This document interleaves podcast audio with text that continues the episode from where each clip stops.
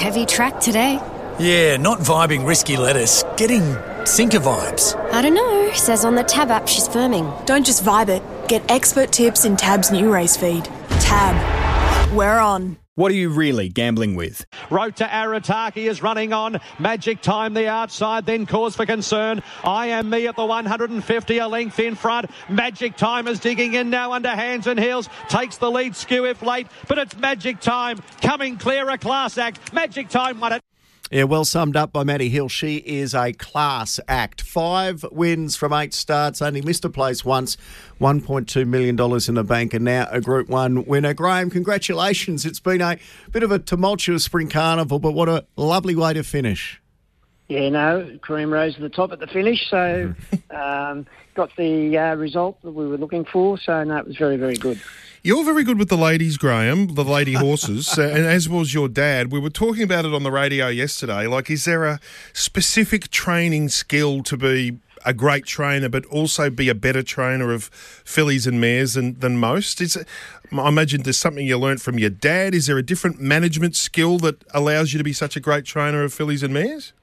I think it's uh, just read the horse. Just take notice what they're telling you. Uh, you know, they need the time give them the time, um, just space. I think. I think a lot of lot of lot of things we overtrain horses. You know, uh, I think less is more.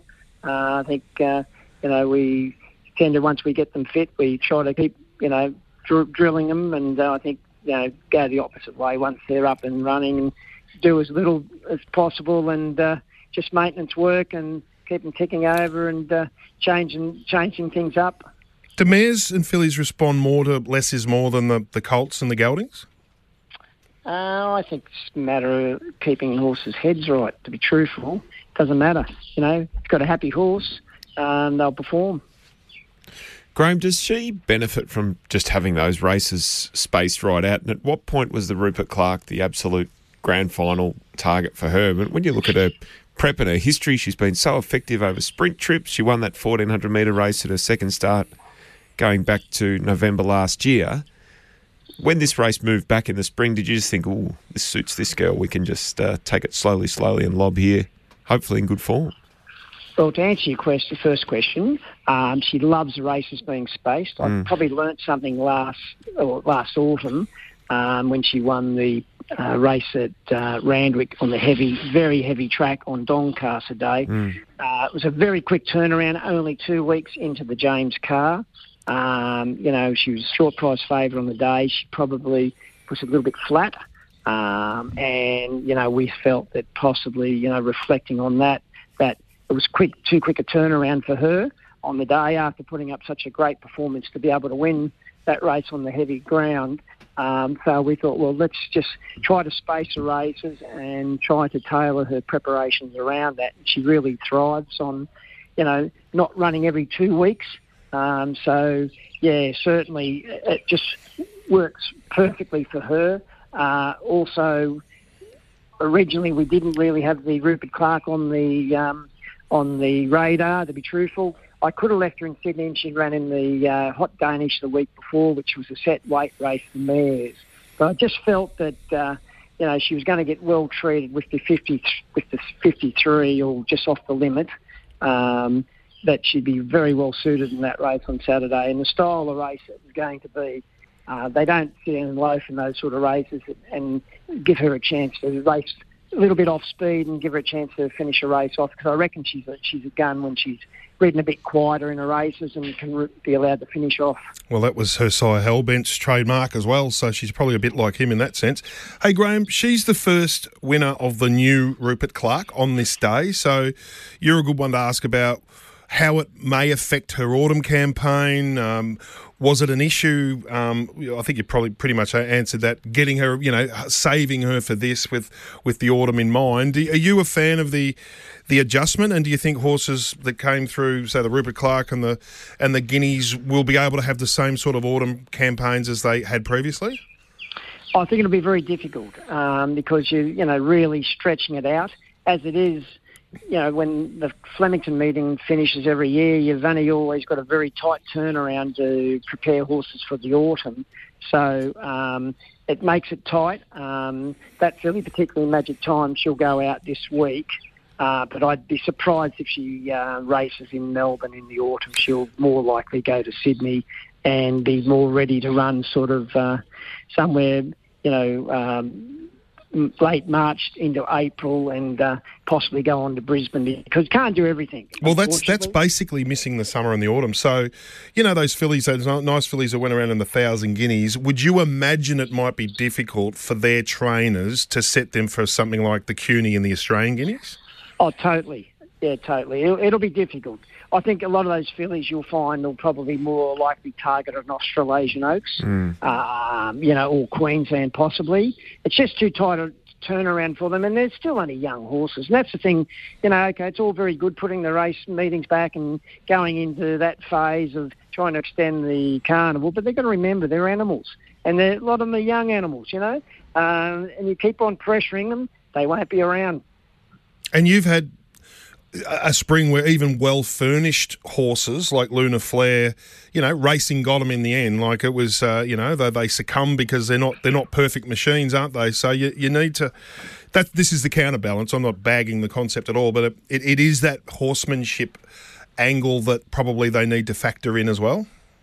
Well, that's right, and, you know, like we had a runner in the uh, thousand guineas, and, and uh, to her credit, she ran very well. But we, you know, specifically set her for that race.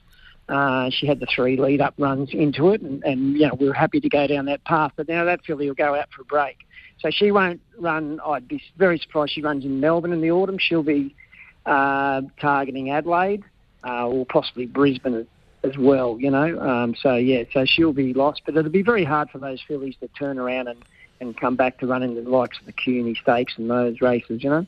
Grahame, from fillies to a colt that might have slipped under the radar a little bit earlier in the week. At Seymour last week, we saw De Bergerac go and win, the latest nice horse from Yao Chin, who's done a great job for for you and the team.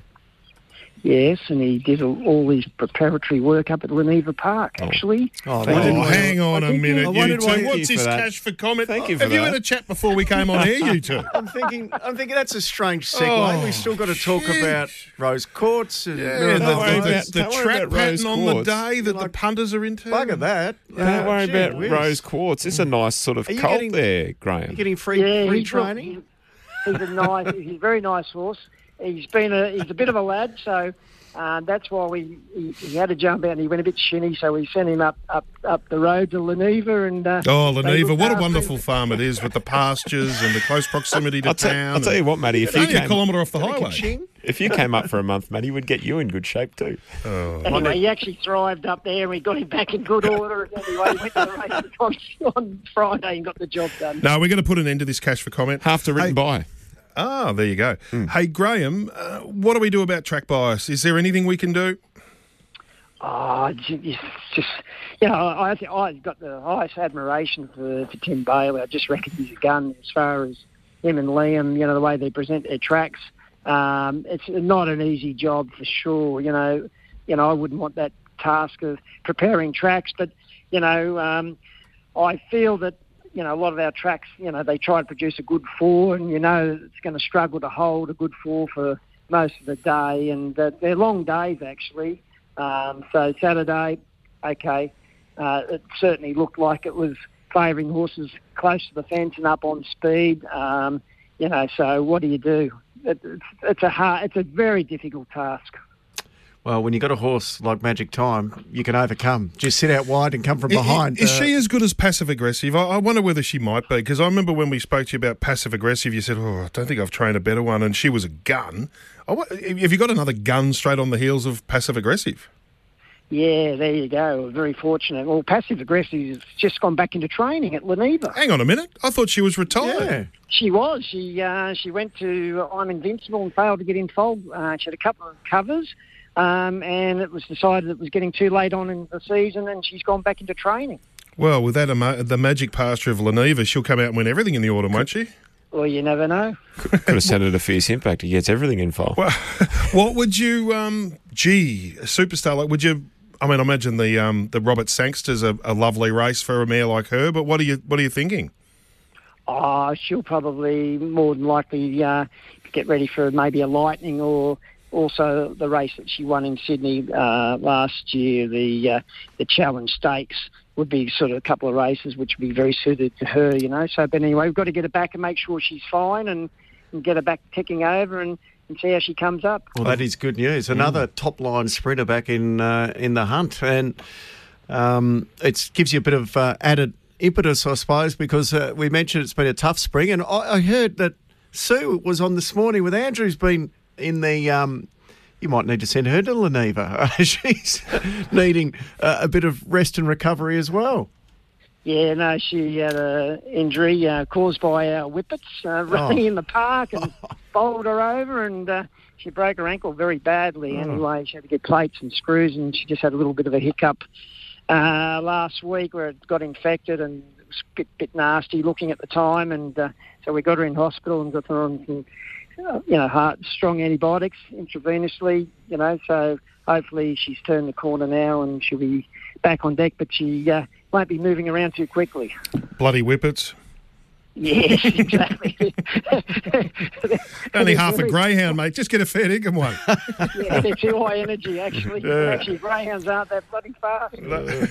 Hey, just a, a quick one before I let you go. Gee, I thought uh, Miraval Rose was big. Did did you think, oh, not another one of these days? Did you think she'd won? Well, to the naked eye, I thought she got beaten watching the race, and then they put the uh, frame up. I said, "Oh, geez, you know, she's got close here. You know, closer than I thought." Uh, but look, she's a very promising filly. Like, a, she's a filly uh, who will run in two weeks' time in the Twilight Glow, 1400 metres, which we think she'll be very well suited. And uh, that's just great that uh, you know that uh, she's by that horse Grunt, who's doing a good job. Um, so we Flying paid Grunt.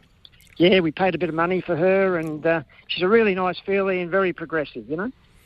Uh, well done, Grahame. Great way to finish the uh, the spring carnival, winning one of the last Group Ones or the last Group One of uh, the spring here in Melbourne.